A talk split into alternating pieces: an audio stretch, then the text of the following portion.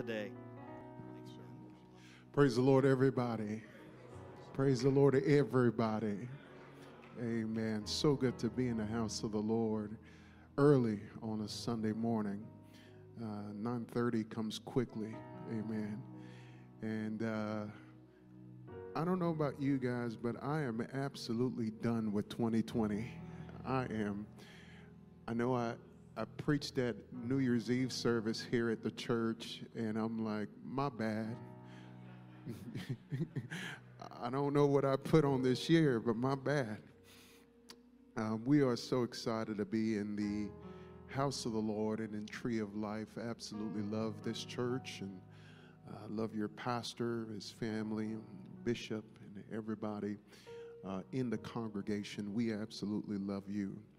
I want to go right into the word of the Lord, the book of Romans, chapter 4. I'm going to read verse 18 through verse 21. Book of Romans, chapter 4, verse 18 through verse 21. Now, this chapter here is talking about Abraham and how he was justified not by his works, but he was justified by his faith, not by works but by his faith, not by what he did, but by what he believed and in whom he believed, really.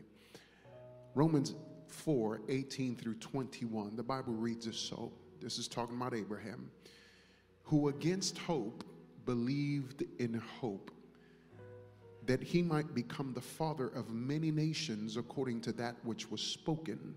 So shall thy seed be. Everybody say, seed and being not weak in faith, he considered not his own body now dead. Now, that, that, now that's disrespectful. That's pretty disrespectful because the man was still alive. And Paul said, uh uh-uh, uh, he dead. He considered not his own body now dead. When he was about 100 years old, you're 100 years old and your body is dead neither yet the deadness of Sarah's womb. Everyone say deadness. The deadness of Sarah's womb. He staggered not at the promise of God through unbelief with a dead body.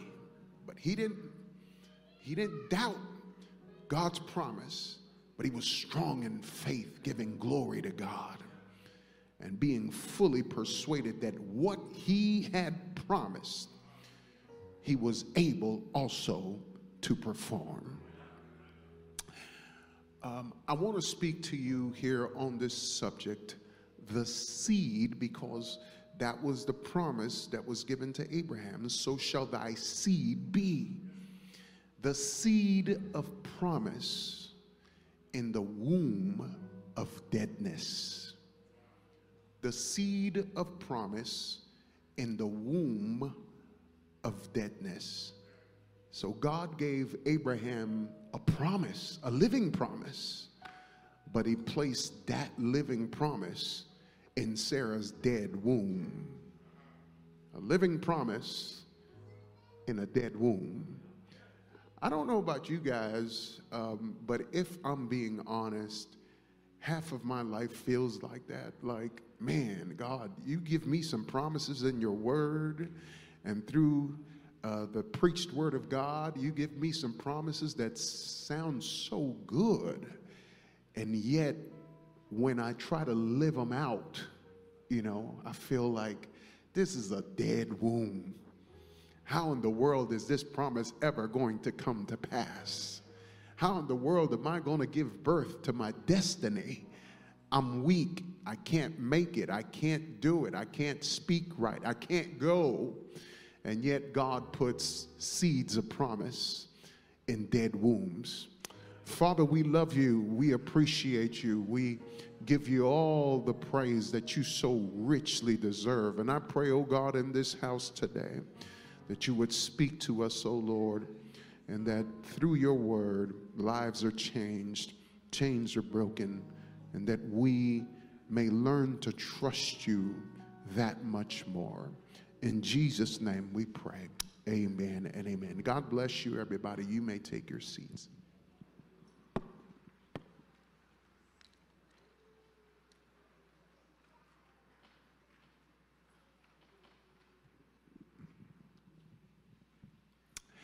Now, the miracle of childbirth is a breathtaking experience from conception to delivery. And if you've never studied the complexities of childbirth, then I suggest that you find resources that will help you to be wowed by this enchanting process we call birth. Birth. I'll never forget when my firstborn, uh, who's here, Caleb, um, or as I have lovingly nicknamed him, uh, son of a stud. He was still in his mother's womb. She suggested that I study up on the process of childbirth so that I would be well informed when the event actually took place. Well, seeing him as I'm a man's man, you know, um, and I had never heard or seen my dad or any of the other alpha males in my family invest any of their precious time in the research of what I thought was feminine processes. I, I respectfully declined. I told her, I said, Girl, I'm a man's man. We don't wear smelly lotion. We don't drink Shirley Temples. We don't drive Volkswagen Beetles. We don't do the hand on the hip pose for pictures. Or as uh, I heard someone call it, the sassy arm triangle of insecurity. And we definitely don't read what to expect when you are expecting. I'm a man's man. Well, much to her chagrin, uh, I refused to read the book in front of her. Furthermore, I told her, the way my intelligence quotient works, by virtue of previous and may I say hard and arduous study, I already know the process of childbirth. I don't need to read up on it, I already know this process. Well, I'm going to share a secret with uh, Tree of Life here this morning that I have not shared very many times before. Uh, during the whole pregnancy, uh, what I would do is I would escape during the day to business meetings.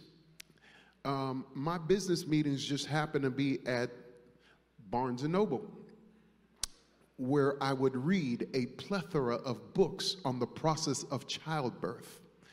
And so whenever I would get home later in the you know afternoon from my meetings, uh, and the childbirth conversations would come up, I would then proceed to spit out terms like, yes, baby, the amniotic fluid is a yellowish substance contained by the amniotic sac in the womb. And uh, truthfully, I was hoping that those eloquent words would garner a very, very fitting two word response from her, something like, my hero, followed by a slight faint into my arms caused by the sophisticated articulation of scientific terminology uttered by my lips. But if I'm honest, the only response I got was, Negro, please.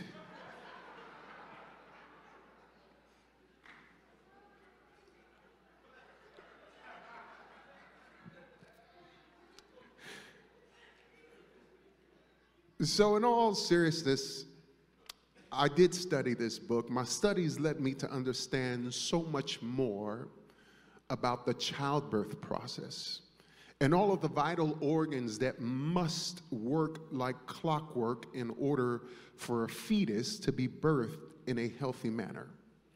One of these such organs is called the uterus. The uterus. The uterus, or as it's called in the Bible, the womb. The womb is extremely necessary for the life of a child, mainly because the womb is the organ most responsible for the healthy development of a fetus throughout all of its stages. See, if the womb is unhealthy, then the fetus is highly likely to be unhealthy. I remember uh, growing up in New York, there was a girl at our church. She was uh, pregnant, everything was going well about seven months into her pregnancy, her baby stopped moving. And so she went in for her scheduled uh, appointment, and the doctor told her, for some reason, your womb is unhealthy, your uterus is dead. It has disconnected itself from the body, and because your uterus is dead, the baby is now in jeopardy of dying. Unfortunately, it did not make it, but it did not make it because the womb was dead, it was unhealthy. Our text doesn't stipulate that Sarah's womb was unhealthy. Our text says Sarah's womb was dead. Dead. In other words, it was impossible for Sarah's womb to give birth. It was impossible. God knew this. He knew that Sarah's womb was dead when he gave Abraham a promise that his seed would be so big that the stars in the sky did not have enough of them to be able, you couldn't even number the amount of seed that he would have. And he knew when he made Abraham that promise that Sarah's womb was dead. I'm not sure if this is your testimony or not, but all throughout Scripture, I see this. And that is that God tends to choose things and people and nations and churches and youth groups and individuals that are incapable of accomplishing the very promise that He makes them. Incapable of doing so. Consider Abraham's story. God promised him a son at 75 years of age. Friends and family members, that is no spring chicken. 75 years of age. Abraham was busy getting half off at Denny's. And the Bible said in Genesis chapter 15 and verse 5 then he, talking about God, brought him outside and said, Look now toward heaven and count the stars if you are able to number them. And he said to him, So shall your seed be, so shall your descendants be. And Abraham believed in the Lord, and he counted it to him for righteousness. How beautiful that is. God makes this man a promise. It is the seed of promise. He said, Your seed is going to be, look at the skies. Can you number them? If you are able to number them, that's how your seed will be. And Abraham believed, and that's just perfect. And I wish that the Bible had stopped there. But no, just one chapter later, we have a little problem. Houston, we have a problem. Genesis chapter 16 and verse 2 So Sarai said to Abram, See now, watch this the Lord has restrained me from bearing children. Who? The Lord. Wait a second. Wait, wait, wait, wait just a second. It was the Lord that gave Abraham the promise. And now, just one chapter later, it's that same Lord who's restricting Sarah from bearing children. So, on the one hand, God gives the seed a promise, but on the other hand, He puts the seed in a womb of deadness, a womb that is dead. I, y'all, God has a sense of humor. God has a sense of humor. Has God ever given you a promise that made you ask, How? How? How is this even possible? How will this ever come to pass? How is that supposed to happen? How am I supposed to come up with the money? How are we supposed to win our city? How are we supposed to build this great building here. How in the world are we supposed to do this? We don't have enough manpower. We don't have enough money. We don't have enough rich people. We don't have millionaires. We just don't know how are we supposed to get this done? Well, if you ever ask that question, you are not alone. See, at the promise of a child through a woman who had never had sexual intimacy with a man, the Virgin Mary asks, How can this be? How can this be? Since I do not know a man. Well, you know, uh, it's Sarai also said, How can I have a child at this age? Moses said, How can I speak if I study? Mary, the sister of Lazarus, said, How can my brother come back to life if he's been dead? four days. The disciples said, How can we feed the multitude with five loaves and the two fish? And all throughout Scripture, you will find characters that either implicitly or explicitly ask the question, How? And listen, after Paul wrestled with a whole book trying to understand and explain how God works, he finally threw up his hands and he wrote, Oh, the depth of the riches, both of the wisdom and knowledge of God. How unsearchable are his judgments and his ways are past finding out. Because here we are, we don't understand the God that is calling us in his place so much promise in us.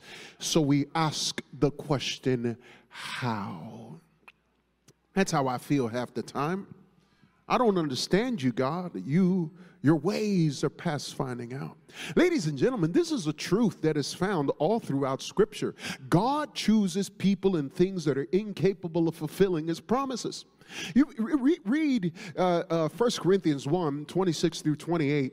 If you ever read that, uh, that's, that's a pretty powerful scripture. You know, you get, for you see your calling, brethren, how that not many wise men after the flesh, not many mighty, not many noble are called. Let me, let me just say something sometimes we don't get how disrespectful Paul was.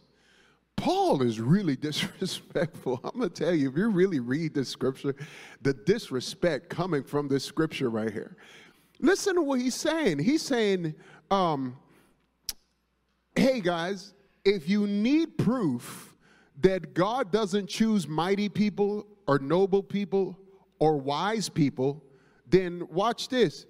You see your own calling. I mean, just look in the mirror. That's all you have to do to notice that you're not, I mean, you're not mighty. Any of you are mighty. Are you, any of you mighty? Any of you noble? Any of you wise? Uh-uh. You are dumb as a rock. So that should be evidence that God doesn't choose the greatest people. That's what he was saying right there. And then verse 27, he says, But God hath chosen the foolish things of the world to confound the wise. And God chose weak things of the world to confound the things which are mighty. And he chose base things of the world and things which are despised hath God chosen, yea, and things which are not to bring to naught things that are. That's how God chooses. God chooses individuals who are incapable. He chooses churches who don't have enough. He chooses people who say, Well, when? How? Why? How am I ever going to get this done? That's whom he that's who he chooses. You look at how he chose the people of Israel. Deuteronomy chapter 7 and verse 7. The Lord did not set his love upon you, nor did he choose you, because you were more in number than any people, for you were the fewest of all people. You were the fewest of all people. Another version says the most insignificant of all. Listen, he could have chosen Babylon, which was the greatest empire of the time. He could have chosen the Philistines. There were giants in Philistia. He could have chosen Assyria. In Assyria, the prophet said that their soldiers were as fast as leopards and as strong as lions.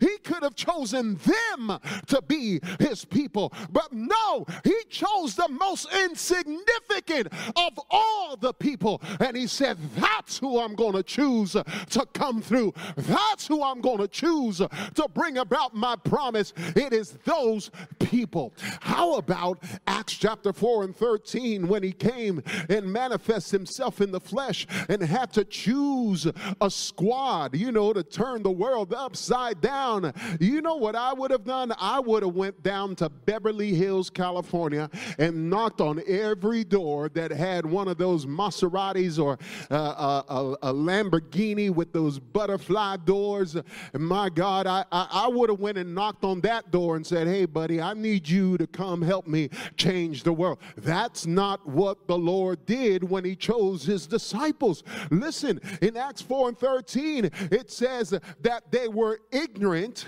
and unlearned men. Ignorant and unlearned men. It's like the Lord went down and said, Who can I choose to change the world? Hey, you, you know your ABCs? And here comes Peter, A, D, F, G, K, L, H. And he said, Yep, you qualify, buddy. Come on down.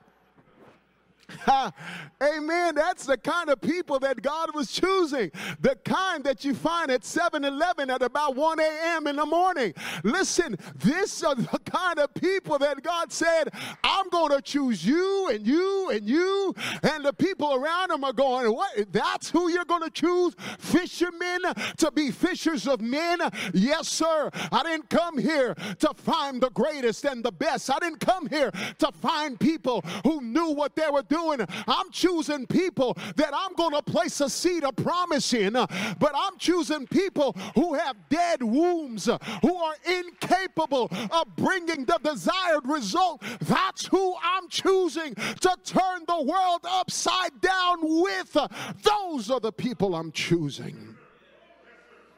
Jesus himself came to earth, wasn't what most people were expecting in a Savior of the world. He didn't come dressed with gold and silver and costly array. Listen, had I been Jesus, I'm going to tell you right now, if I was Jesus and I had all that power and all those riches and all that wealth and all that money, y'all better thank God that I'm not Jesus. Because I, I would have come in a Giorgio Armani suit with a Versace shirt and Salvatore Ferragamo shoes. I can't afford them, but I know how to spell them. Amen. I can't wear them, but I know how to try them on in the fitting room and take selfies and change the background.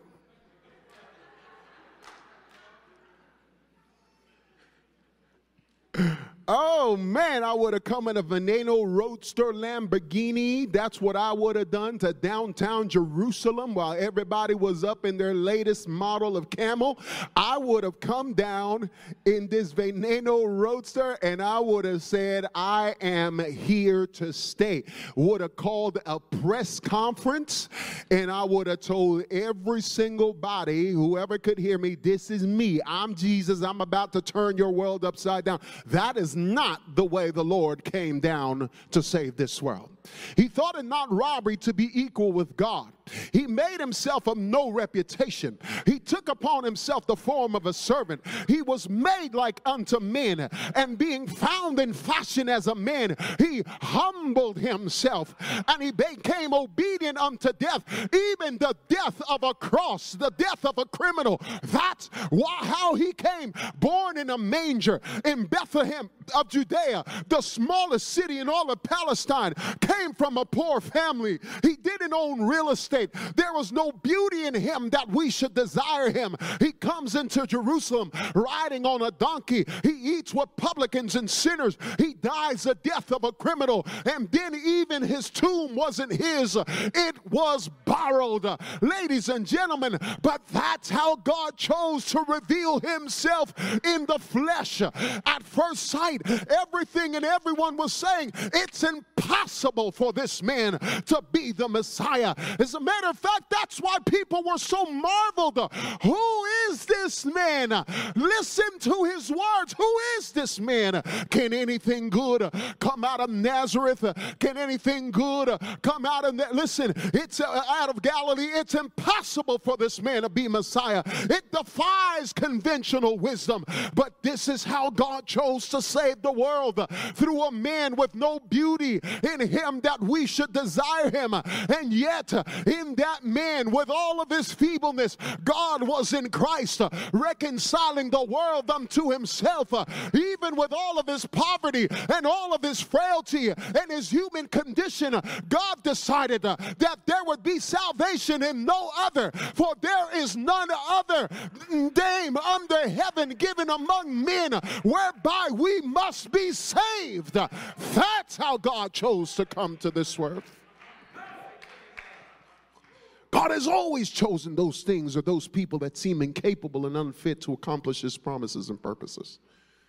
I want you to uh, focus real quick. I just want you to focus on four women. This always blesses me when I read it. Four imperfect women that are in the lineage of Jesus Christ. If you ever read the lineage of Jesus Christ, it, it's pretty, it's a pretty interesting bunch. The Jews were very particular about their genealogy. They loved for their fellow Jews to have pure lineage, right? Uh, they were concerned with pedigree, especially if you were a Levite. You, you were concerned with pedigree. And now you ask me, what is that word pedigree? Well, that's, that's simple. It, it's dog's food.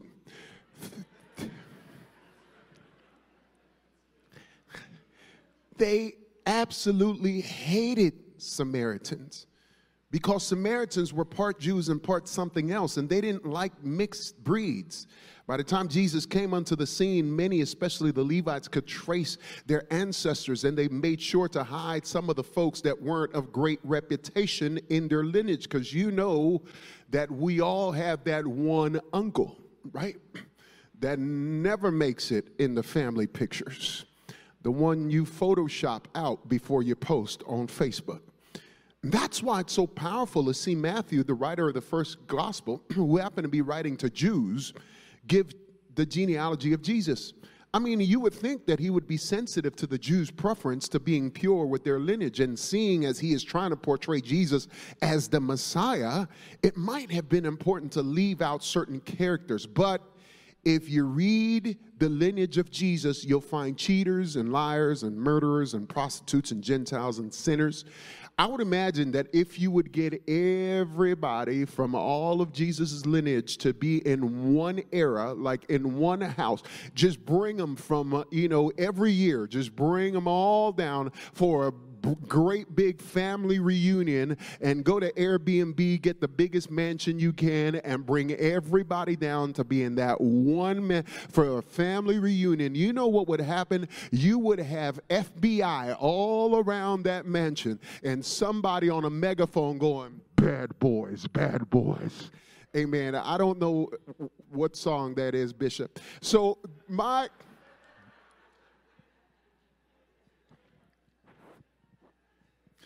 listen to what was in Jesus' genealogy. There was a woman in there named Tamar of Canaan. Tamar of Canaan. You know who that is? Judah's daughter in law, who married his first son. His first son was called Ur, and that's your first problem. If you marry a man named Ur, you are erring. And then she married Onan. Now he died, right? Struck down, died. Then she married Onan, Judah's second son. And if you read the story, you know what happened there. And the Lord, well, his anger was kindled against him, and he also struck him down. He died prematurely as well.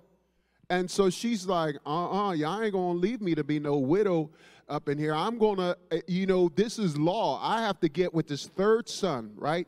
Now, here's the problem Judah's third son was pretty young by this time. He was kind of young, you know, and, uh, and it was important to her, according to the law, to guard the lineage of that family, especially because if you didn't have a son who can take the inheritance, you were left out of the inheritance. And that's why she was she was after her money.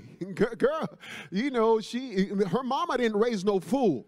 And she was out there. She was like listen y'all ain't gonna leave me out out here to die by myself. So i'm gonna get with one of y'all one of y'all's is going to do this trick. So she went out and she tried to get with the third son. It was important to her. But Judah was like, first of all, girl, listen, you killed my first baby, you killed my second one, and now you want my third? No, first of all, you're a cougar. That girl wasn't a cougar. By this time, she was a saber toothed tiger.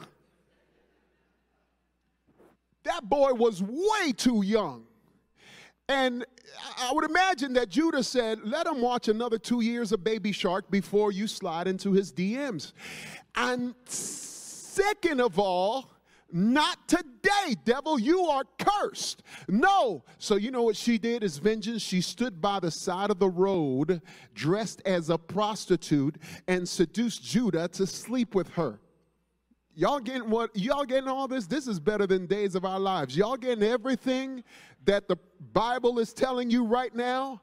And the Lord looked at this and said, Oh, Tamar, how you, uh, listen, girl, you qualify. Come on down. You're about to be in my lineage. And then there was another one in there. Her name was Rahab of Jericho. Rahab, so you have Tamar of Canaan, and now you have Rahab of Jericho. You know who she was? She was a harlot. She was a lady of the night. She was a woman of ill repute. She, I can't even tell you what they call them around my way. But I'm telling you, the Lord said, that's who I'm going to choose to be in my lineage. Then you have a woman called Ruth, Ruth of Moab. Are you not seeing the pattern here? There is a Tamar, not of Galilee, not of Judah, not of Issachar, Tamar, of Canaan, a cursed country. She was a Gentile. Ruth of Moab. Moabites were supposed to be dead, they were cursed. Rahab of Jericho. these were all Gentiles. And yet the Lord said, Come on down. How about Bathsheba? Bathsheba, the wife of Uriah the Hittite, the Hittite. And yet Solomon's mother, she was also in there. David had other wives, David had other people, and yet the Lord chose the side chick. And it was like, oh, wait a second. The, the, the dude that wasn't supposed to be married to her because that's got a little skeletons in their past, and I know what you did last summer, and yet the Lord said, Yes, but I'm going to choose you anyway. I'm going to pick you anyway. I know you've got dead wombs. I know you can't bring it to pass. I know you're imperfect. I know you don't have it all together, but I'm going to choose you anyway to bring about my will. Woo, let me bring this to a close. So, why, why? The question is, why would God choose all these people and all these places and all these churches and all these individuals? Why would God choose Sarah's womb, which was dead, to put a living promise, the seed of promise in there when her womb was dead? Why does God choose people who are not noble, who are not wise, who are not powerful, who can't do it, who are not educated all the time, uh, who don't know left from right sometimes. Uh, why does God choose uh, wombs of deadness uh, to put seeds of promise in? Uh, I'm going to tell you why. Remember that chapter we read? Uh, God had chosen the foolish things of the world to confound the wise, and God chose the weak things of the world to confound the mighty, and the base things of the world, and things that are despised eyes uh, have God shown you? Remember that? Uh, well, that same chapter tells you why God chooses uh, the weak things and base things and things that are despised. Read verse 29. Here it goes. It says, So that no flesh should glory in his presence.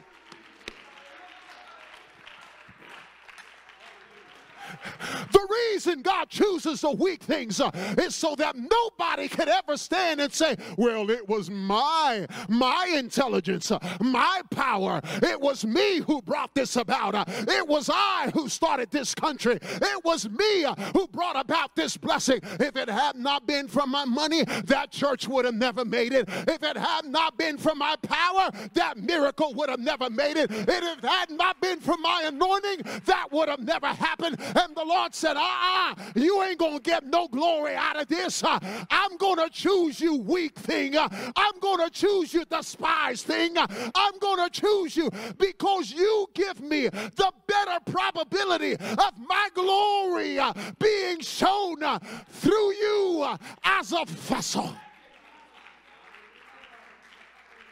so that no flesh should glory in his presence. I love the scripture. We have this treasure in where? Earthen vessels, jars of clay, jars of clay. We have this treasure in earthen vessels. Oh, that the excellency of the power may be of God and not of us. He said, The reason I'm going to put a treasure in an earthen vessel is so that when people come, they don't come to see the jar of clay. They don't come to see the earthen vessel. They don't come to see what's in what, what the treasure is encased in. They come to see the pearls, baby. They come to see the diamonds. Who cares? Who cares about what you're selling me if it's in a jar of clay? I don't pay attention to the jar of clay. Want to know is that diamond real? How about that pearl? I want to see the treasure. And God said, I'm going to put a treasure in an earthen vessel so that, so that the excellency of the power may be of God and not of us. The reason that God chose Abraham and Sarah when they were 75 and 65 years of age, respectfully, is because he never wanted them to be able to say, Woo, look at all we did. This is our nation. Sarah, this is what we started. The Lord said, uh uh-uh, uh, i am going to choose you at 75. And Abraham said, Woo, 75. I get a call. Okay, you know, it's all I'm advanced in years, but I could have a child that's 76. I mean, Larry King did it. So I, I think I think I'm, I'm available. I can do that. And the Lord said, uh uh buddy.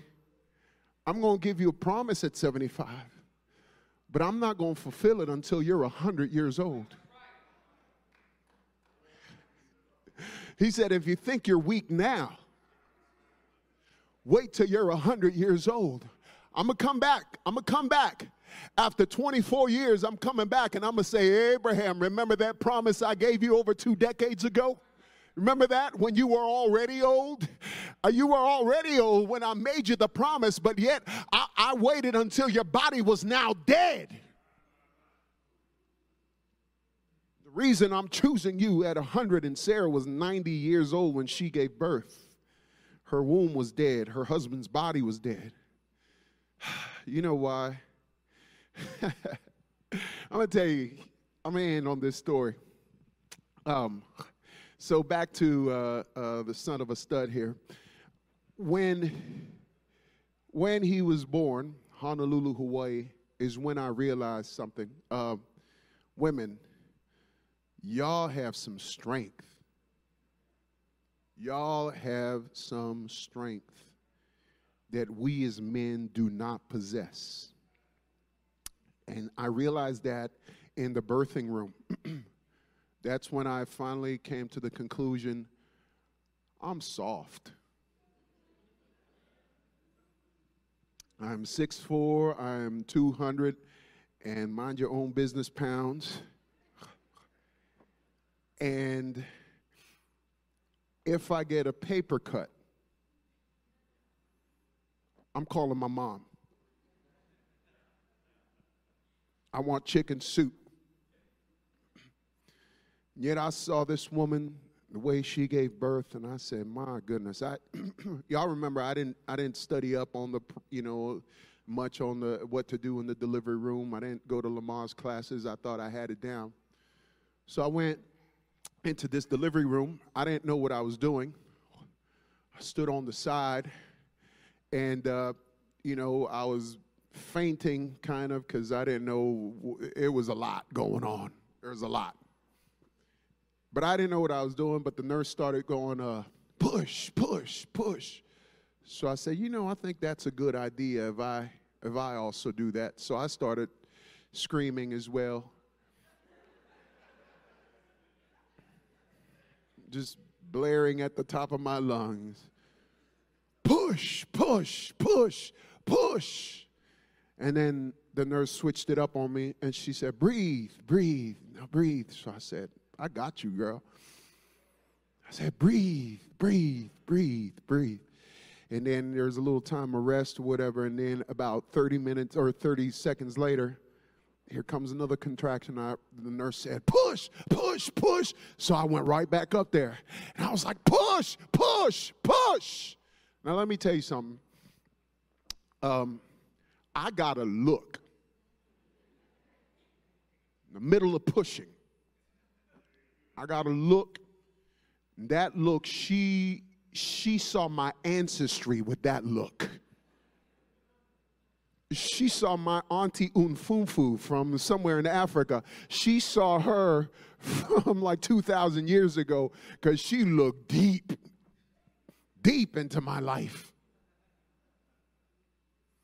And I just remember I looked back and I was like, listen, girl, pushing is optional.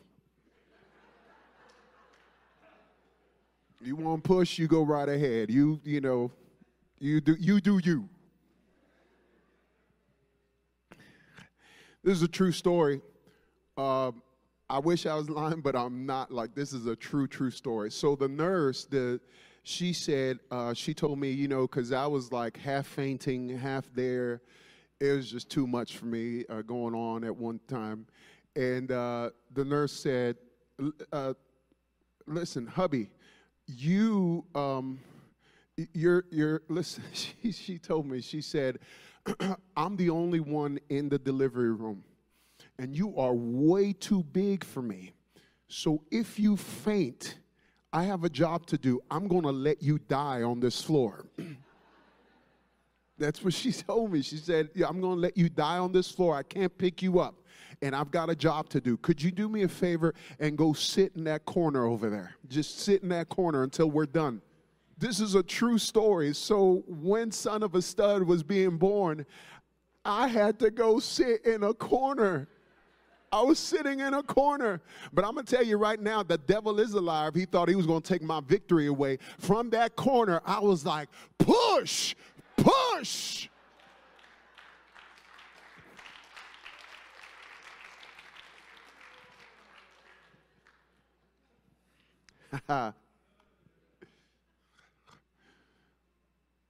but I realized something on that day.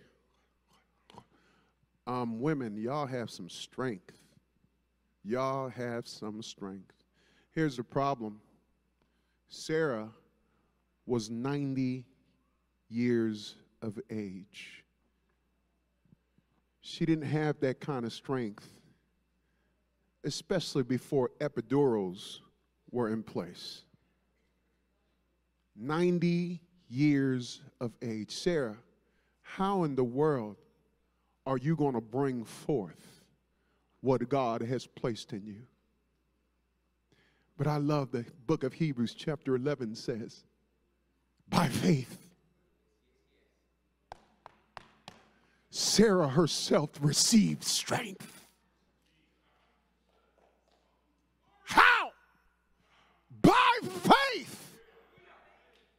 She received strength to conceive.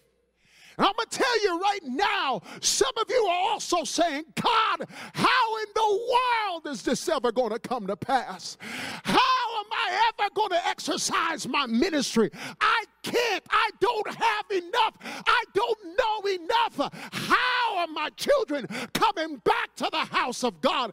The situation gets bleak by the minute, and the Lord is saying, if you will have hope against hope, if you will believe, because when you are down to nothing, that's when God is up to something.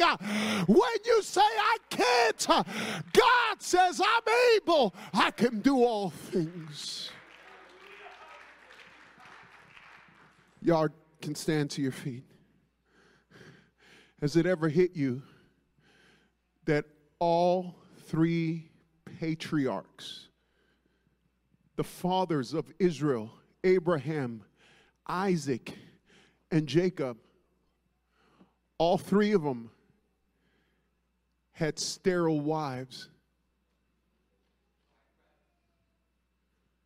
The three men that were responsible to start a nation, all three of them had wives with dead wombs.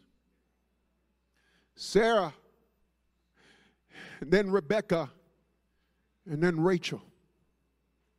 You know why?